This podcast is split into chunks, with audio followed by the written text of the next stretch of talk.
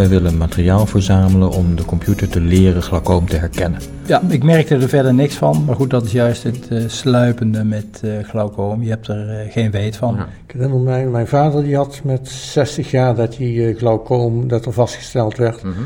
Maar ik heb het wel toch wel behoorlijk wat ernstiger mate dan dat hij toen heeft mm-hmm. gehad.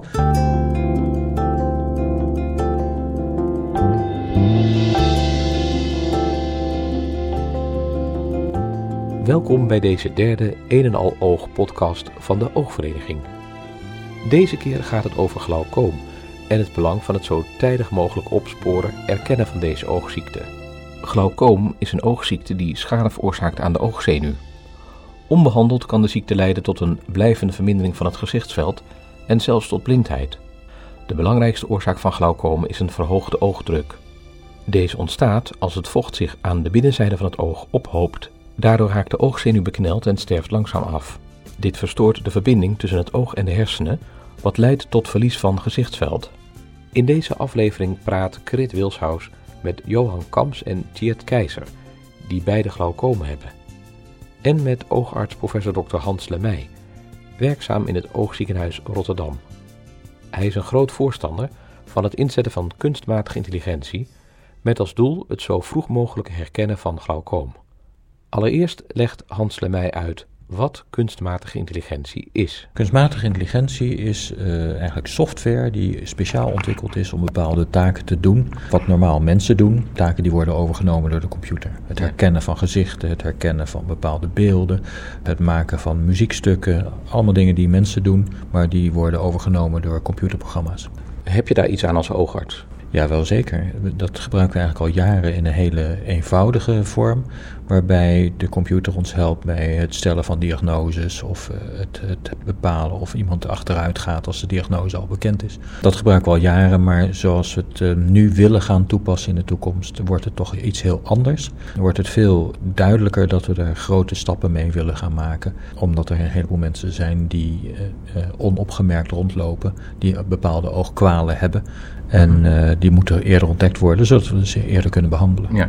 En met kunstmatige intelligentie kan dat? Er is nog onvoldoende aan kunstmatige intelligentie. Er zijn wat experimenten gedaan waarbij duidelijk naar voren komt dat het hoopgevend is. De softwareprogramma's die er tot nu toe zijn ontwikkeld, die geven hoop. Maar ze zijn nog niet goed genoeg om op grote schaal toe te passen. Dat is allemaal in ontwikkeling en wij willen hier in Rotterdam willen we daar een grote extra bijdrage aan leveren. Door de spullen aan te leveren die nodig zijn om computers te leren glaucoom te herkennen. En dat willen we doen in samenwerking met anderen, waarbij er honderdduizend foto's ongeveer gemaakt zullen gaan worden van de binnenkant van ogen. Eh, met gewone eh, oogcamera's, die, die zijn er al, die, dat is allemaal niet zo bijzonder. Maar die foto's moeten gemaakt worden en die moeten allemaal een label krijgen. Gaat het om glaucoomogen of gaat het om normale ogen? En als de computer dat weet, dan kan die gaan leren wat het verschil is tussen normale ogen en glaucoomogen. Zodat die uiteindelijk in de toekomst kan herkennen wie glaucoom heeft en wie niet. Dus wie naar een oogarts toe moet en wie dat niet hoeft. Maar als je iemand fotografeert die blijkt glaucoom te hebben en dus een glaucoomoog heeft, is het dan niet al te laat? Nou, zoals het tegenwoordig gaat, is het heel vaak te laat. Mensen uh, worden uh, slechtziend of sommigen zelfs blind in Nederland, uh, doordat de oogziekte te laat ontdekt wordt. Maar wat we willen bereiken is dat er juist mensen eerder worden ontdekt, doordat alle camera's die bij optiekbedrijven staan, dat die worden voorzien van die kunstmatige intelligentie, dat is het, is het doel, uh, zodanig dat alle mensen met glaucoom er in een veel eerder stadium uitgevist worden, zodat ze eerder behandeld worden, zodat de, het leed van slechtziendheid en blindheid bespaard wordt. Wat ik wil is dat de software wordt ontwikkeld, die wordt gekoppeld aan de camera's die bij een heleboel opticiens al okay, staan. Ja. En het uiteindelijke doel is zelfs dat diezelfde software wordt geladen op uh, mobiele telefoontjes. Bijna alle mobiele telefoontjes tegenwoordig hebben een camera. Ja. En dat mensen dan eventueel met een kleine aanpassing aan de, aan de mobiel, met een opzetstukje, dat ze foto's van hun eigen oog kunnen maken. Een soort uh, eye-selfie, mm-hmm. een oog-selfie. Ja. En dat die uh, software in dan een app die je dan op je mobiele telefoon kunt hebben, Uh, dat die bepaalt of je naar een oogarts toe moet of niet. En ja. Ik wil het dan helpen ontwikkelen voor glaucoom, het opsporen van glaucoom. Maar dat kan natuurlijk makkelijk gekoppeld worden aan andere software die ja. door andere mensen wordt ontwikkeld voor het herkennen van uh, schade door suikerziekte bijvoorbeeld. Hans Lemij over wat hij voor ogen heeft met de database bij kunstmatige intelligentie. Die database die willen wij gaan samenstellen om de computer te leren onderscheid te gaan maken tussen normale ogen en glaucoomogen. Dus die software die zal uiteindelijk niet bestaan uit de database, maar uit de rekenmodellen die daaruit voortkomen. Tweede is dat glaucoom een soort sluipende uh, aandoening is, waarvan men in het begin helemaal geen last heeft. Anders dan een heleboel oogaandoeningen heb je meteen het idee dat, hé, hey, ik zie slechter. Ja. Maar bij glaucoom heb je dat niet. Je mist wel delen in het zien, maar de hersenen zijn zo knap dat die verzinnen de delen die je mist, die verzinnen ze erbij. En dat maakt dat je pas in een heel laat stadium door hebt of je de aandoening hebt. En dan is er heel vaak al niet meer zoveel aan te doen. En hoe ver is het nu met uh, kunstmatige intelligentie? Want dat is ook nog in ontwikkeling, hè? De stand van zaken wat kunstmatige intelligentie betreft voor het ontdekken van glaucoom. Ja. Daarvan zijn enkele onderzoeken gedaan wereldwijd. En die laten zien dat het mogelijk moet zijn om glaucoom uh, op te sporen met kunstmatige ja. intelligentie. Uh, dat is dan gebaseerd op het herkennen van bepaalde patronen bij foto's of bepaalde scans van de ogen. Dat is allemaal bijzonder hoopgevend, alleen het is allemaal nog niet goed genoeg nee. om op grote schaal in te zetten. Nee, en, en, en dan bedoel je, het is wetenschappelijk niet goed genoeg? Het is wetenschappelijk niet goed genoeg, omdat je bang bent dat er te veel mensen een label krijgen dat ze misschien glaucoom hebben, ja. terwijl ze dat helemaal niet hebben. Ja. En wat je wil is een hele betrouwbare test. Dus dat gaat nog wel even duren? Gaat nog even duren. Hier in Rotterdam willen we ons steentje daaraan bijdragen. Maar uh, het is nu nog niet goed genoeg. Wat inmiddels wel ontwikkeld is voor het ontdekken van schade door suikerziekte op ja. het oog bijvoorbeeld. Uh, dat heeft vele jaren geduurd. Maar nu komen we in een stadium dat dat op een grotere schaal ingezet gaat worden. Om uh, schade door suikerziekte van de ogen automatisch te herkennen. Een-en-Al-Oog. Je hoort professor dokter Hans Lemij van het Oogziekenhuis Rotterdam. Zo meer of er iets aan glaucoom te doen is. Maar eerst heb ik nog een andere vraag voor Hans Lemij. Is het erfelijk glaucoom? Dat is een moeilijk te beantwoorden vraag. Ja, als het in je familie voorkomt, dan heb je een verhoogd risico. Het wil niet zeggen dat als je vader of moeder het heeft, dat jij het dan ook automatisch hebt. Hmm. Het is zo dat als het bij eerstegaans bloedverwanten voorkomt, dan is het risico ongeveer acht procent dat je het hebt. Dat is ongeveer vier keer zo hoog als wanneer het niet in je familie voorkomt. De kans dat je het niet hebt is nog altijd groter, maar dit is allemaal erg theoretisch. Ik ja. denk dat het belangrijkste is dat als het in je familie voorkomt, laat het absoluut nakijken vanaf je veertigste. Ja. Maar wordt er dan ook onderzoek gedaan naar, uh, naar genen, zeg maar? Ja, ja, of de erfelijkheid? Er wordt heel veel onderzoek gedaan naar erfelijkheid. Er zijn al meer dan honderd genen bekend ja. bij glaucoom.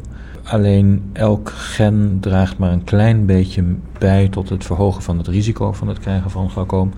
Het is anders dan um, uh, een heleboel andere erfelijke aandoeningen, dat één gen voldoende is om het sowieso te krijgen. Bij glaucoom is het zo dat elk gen een klein beetje bijdraagt. En bij sommige mensen is één gen voldoende om het te hebben. Bij andere mensen zijn er minstens dertig of veertig genen aangedaan die met z'n allen bijdragen tot het krijgen van glaucoom. Uh, samengevat, het is best een ingewikkeld plaatje. Ja. Um, en we weten op dit moment nog niet of het onderzoek naar je, je genetisch materiaal, mm-hmm. hè, ja. of een test om je genetica te laten nakijken, of dat nou zal bijdragen tot een vroegere opsporing. Ja, en wanneer weten we dat wel? De ontwikkelingen gaan uh, snel.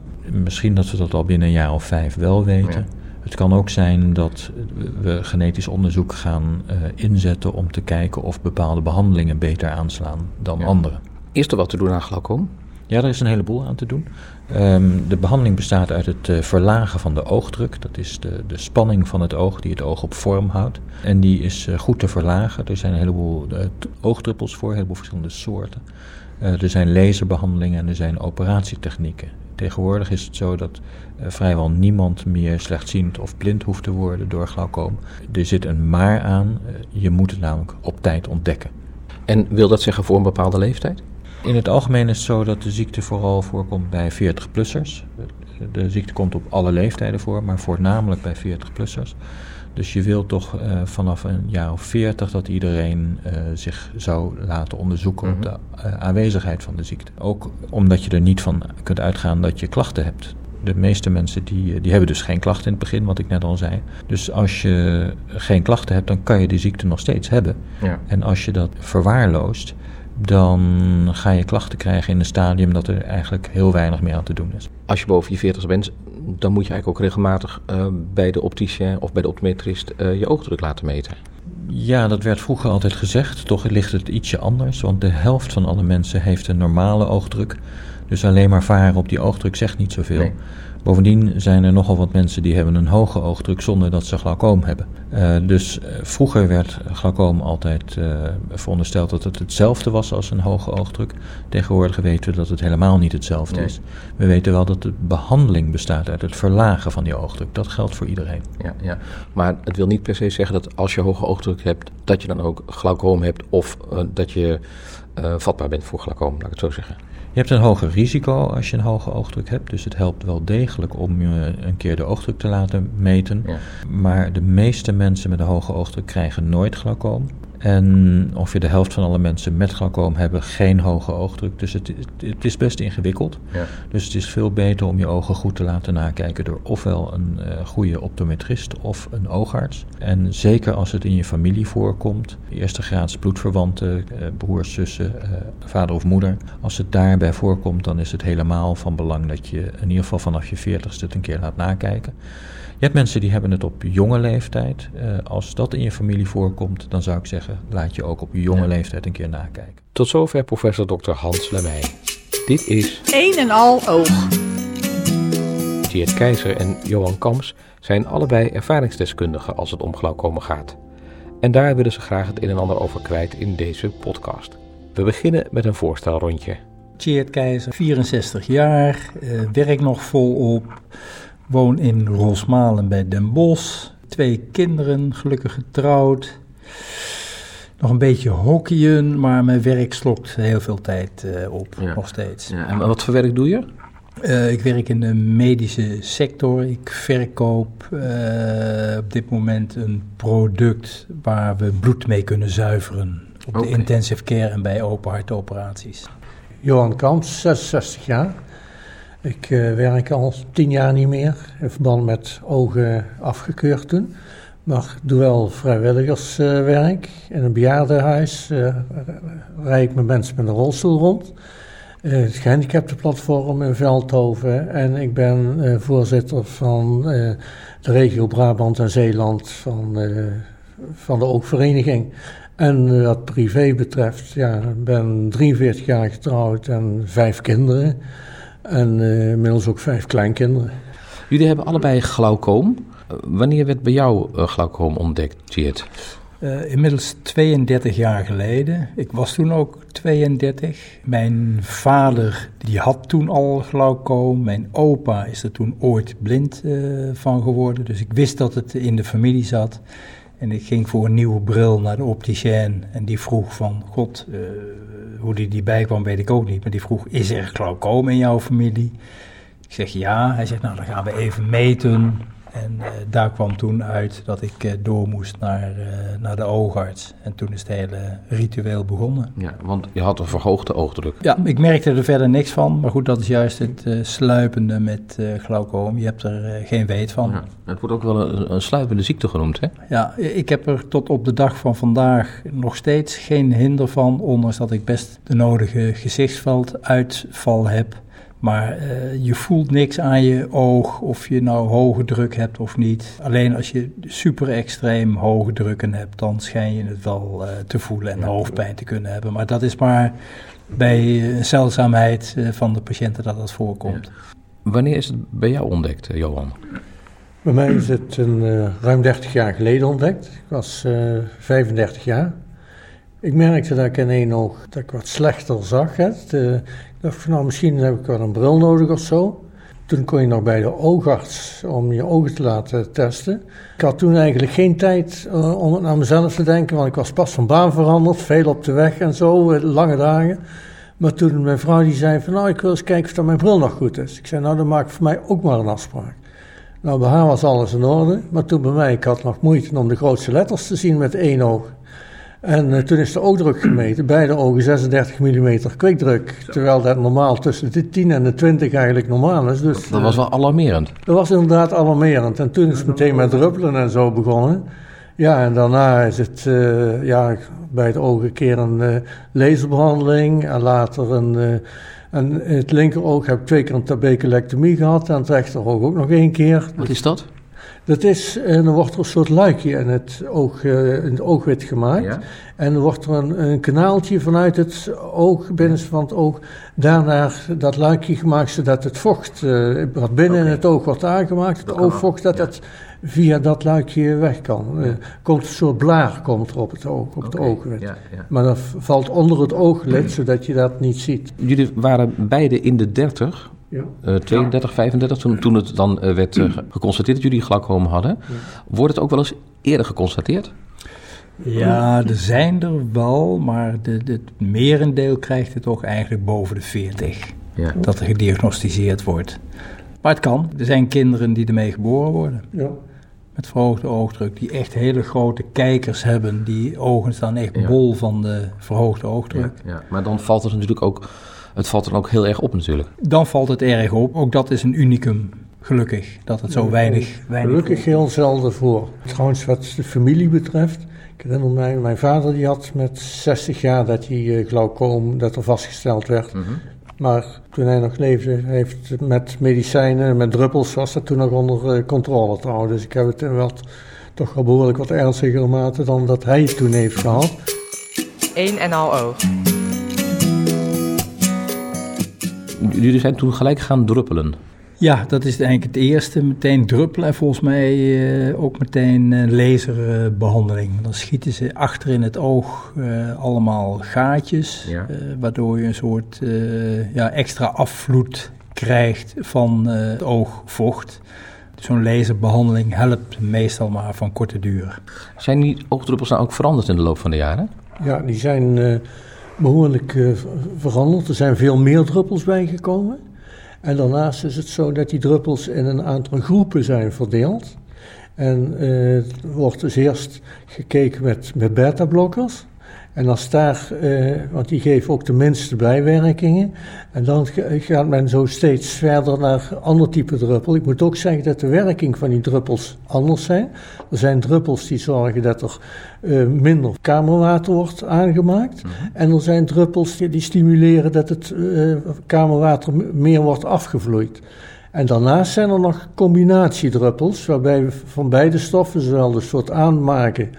om dat uh, tegen te gaan uh, en het bevorderen van het afvloeien... dat die twee stoffen bij elkaar worden gevoegd in één druppel. Dat, uh, dat komt ook voor. Ik moet drie keer, nu drie keer per dag uh, druppelen. En dat doe ik al jaren. Dat het belang van uh, zo vroeg mogelijk herkennen van uh, glaucoom... Uh, dat dat evident is, blijkt wel uit het feit dat je er ook blind door zou kunnen worden. Zeker, zeker. En juist omdat ik eigenlijk zo jong was... heb ik na een jaar of tien bij mijn uh, huidige oogarts in overleg met hem voor een second opinion gevraagd. Hoewel ik een fantastische oogarts had, maar toch in de periferie heb ik gevraagd om doorgestuurd te worden naar het oogkliniek in uh, Rotterdam.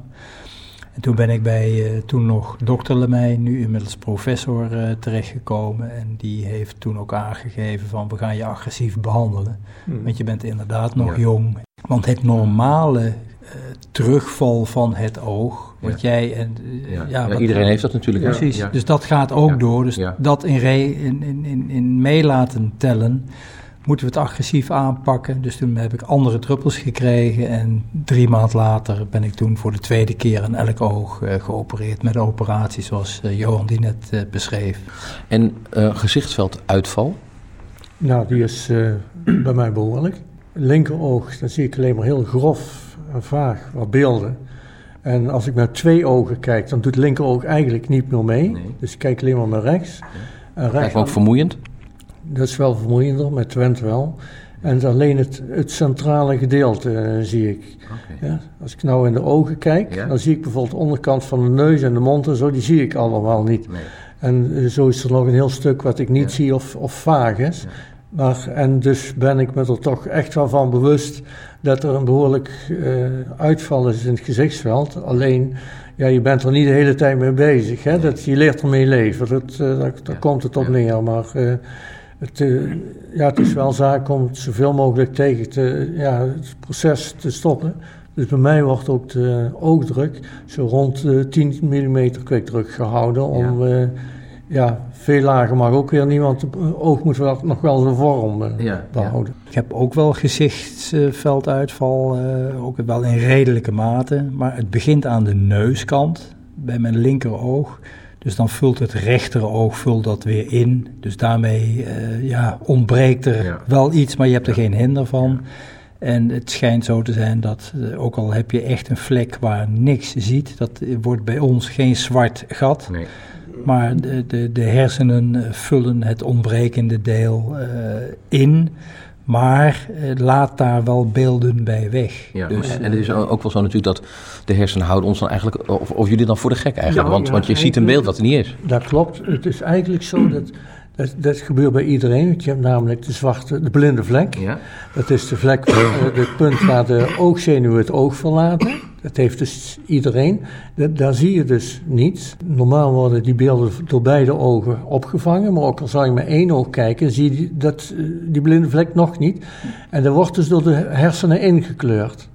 Met datzelfde principe krijg je dus ook nu bij je uitval van het gezichtsveld, ja. uh, werkt dat uh, principe van de hersenen werkt dan ook, dat dat ingekleurd wordt. Dus daardoor valt het dan uh, in eerste instantie niet op. Ja, maar dan kan je dus op straat uh, bijvoorbeeld een fiets die er wel staat niet zien. Uh, dat klopt. Of je stoot een glas om, uh, ja. op tafel om of ja. zo, hè? Dat soort dingen. Ja. Dat, uh, ja. Ja. Johan Kamps en Tjerd Keizer zijn allebei lid van glaucoombelangen van de Oogvereniging. Hoe belangrijk is het om lid te zijn van een belangenvereniging? Straks hoor je Johan Kamps, maar nu eerst Tjerd Keizer. Toen ik dan uh, bij mij de diagnose werd gesteld, uh, en ook al had mijn pa het, had ik me er eigenlijk nooit in verdiept. Dus uh, ja, je gaat je dan toch uh, erin verdiepen, je wilt je erin verdiepen, je, je realiseert je ook als je zo jong bent. Ja, je moet er toch uh, kijken van hoe zing ik het zo lang mogelijk uh, uit. Of je, je, je moet er heel veel zelf aan doen. En daar is zo'n uh, belangenvereniging uh, echt heel belangrijk bij. Ik bedoel, daar hoor je alles over hoe je moet druppelen en hoe belangrijk het is dat je, het, uh, uh, dat je heel uh, therapietrouw bent. Uh-huh. Uh, maar het is ook heel leuk om er wat van af te weten, want dat, dat uh, zorgt ervoor dat je, dat je heel begaan bent met je eigen gebeuren. En, en, en dat maakt dat je er heel zorgvuldig mee omgaat om het zo lang mogelijk goed te houden. Als je kijkt naar oogarts, die heeft maar vrij weinig tijd per patiënt. En die kan alleen maar de belangrijkste dingen eventjes communiceren. En de patiënt zit later nog met een heleboel vragen. Ja. En dan is het wel goed dat je terug kunt vallen op een vereniging die dus nog documentatie heeft. Of waar je nog met iemand kan praten eventueel, om je dus wat bij te praten. En wat dat betreft denk ik dat... Uh, de oogvereniging en dan is in dit geval glaucoombelangen daar een heel belangrijke rol in, uh, in vervult. tweeduizend zo in die tijd, toen uh, was het dus eigenlijk, ja, als je een account kreeg uh, om op internet te gaan, ja. kreeg je automatisch wat uh, plaats, wat ruimte om een internetpagina te maken. Maar ja, je zag zoveel mensen die over de hond of zoiets, uh, ja, die ja, dacht, dat is niet meteen geïnteresseerd. Ik heb een uh, pagina gemaakt over glaucoom. vijftien jaar is hij in de lucht geweest. Professor Lemij heeft er toen nog naar gekeken, dus toen is daar nog vanuit het oogziekenhuis een link naar gebracht. En nog ja, bij verschillende andere instanties ook. Dus dat vond ik wel leuk. Maar inmiddels zijn er zoveel ja. goede pagina's ja. met zoveel informatie. Ja. Dat dat wat ik toen had, dat geeft dan geen toegevoegde nee, waarde. Nee. Ik denk, dat moet ik nou aan specialisten overlaten. Hè, die dus daar, uh, ja, dus maar ik, het heeft wel zijn functie gehad. Het heeft zijn functie gehad. In die tijd zeker ja. wel. Ik denk dat het, het heeft vijftien jaar bestaan. En ik denk zeker de eerste tien jaar dat het echt een belangrijke functie ja, heeft gehad. Ja. En als mensen nu nog meer willen weten over glaucoom, dan... moeten ze gewoon googelen? Zeker. Of naar, iets anders doen? Naar de Oogvereniging Glaucoom uh, kunnen ze dan uh, terecht. En uh, ja, lid worden. Want we hebben ja. jaarlijks onze verenigingsdag, ja. uh, wetenschappelijke dag, waar op lekentaal wij allemaal ja. worden bijgepraat over de laatste ontwikkelingen en ja. wat de belangen uh, daarvan zijn. Ja. Uh, het heeft zeker een toegevoegde waarde. Elke glaucoom. En dan wil ik nog toevoegen dat er ook de ooglijn is, die men kan bellen. Dat is wel uh, belangrijk, want kijk, je, je, je gaat naar de oogarts toe. Op dat moment krijg je te horen hoe dat ervoor staat, of wat er met je moet gebeuren, met behandeling of zo. En je komt thuis en je zit met een hele berg vragen. Ja. Ja. Ik heb het zelf ook meegemaakt. Ja. En dan is het handig dat je dan een telefoonnummer hebt, dat je kunt bellen. En uh, dat er iemand aan de lijn zit die jou van informatie kan voorzien op dat moment. Of eventueel iets toe kan sturen of ja. net wat nodig is. Dat waren Johan Kamps en Tjerd Keizer, die allebei glaucoom hebben. En je hoorde in deze podcast ook nog professor dokter Hans Lemij. Met hem sprak ik over de rol die kunstmatige intelligentie kan spelen bij het zo vroeg mogelijk opsporen van glaucoom. Wil je nog meer weten van glaucoom, dan kan je uiteraard op het wereldwijde web terecht, maar je kunt ook bellen met de ooglijn. Het nummer is nul dertig, twee negen vier, vijf drie vier. Ik herhaal nul dertig, twee negen vier, vijf vier vier vier. Een vraag stellen per e-mail kan ook. Het mailadres van de ooglijn is ooglijn apenstaartje oogvereniging punt n l.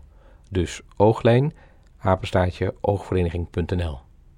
En meer over de oogvereniging zelf is te vinden op w w w punt oogvereniging punt n l. w w w punt oogvereniging punt n l. Slash glaucoom. Dit was Een-en-Al-Oog voor deze keer. Productie voor de Oogvereniging Carlijn de Winter en Martijn Vet. Samenstelling, interviews en montage Krit Wilshaus. Tekstinzicht audio. Graag tot de volgende keer. Toen ik voor het eerst onder uh, sterke vergroting, dus met een grote microscoop, wat uh, de spleetlamp noemen, het oog zag, toen dacht ik, tjonge jongen, wat is dat een mooi orgaan. En toen was ik verliefd op het oog.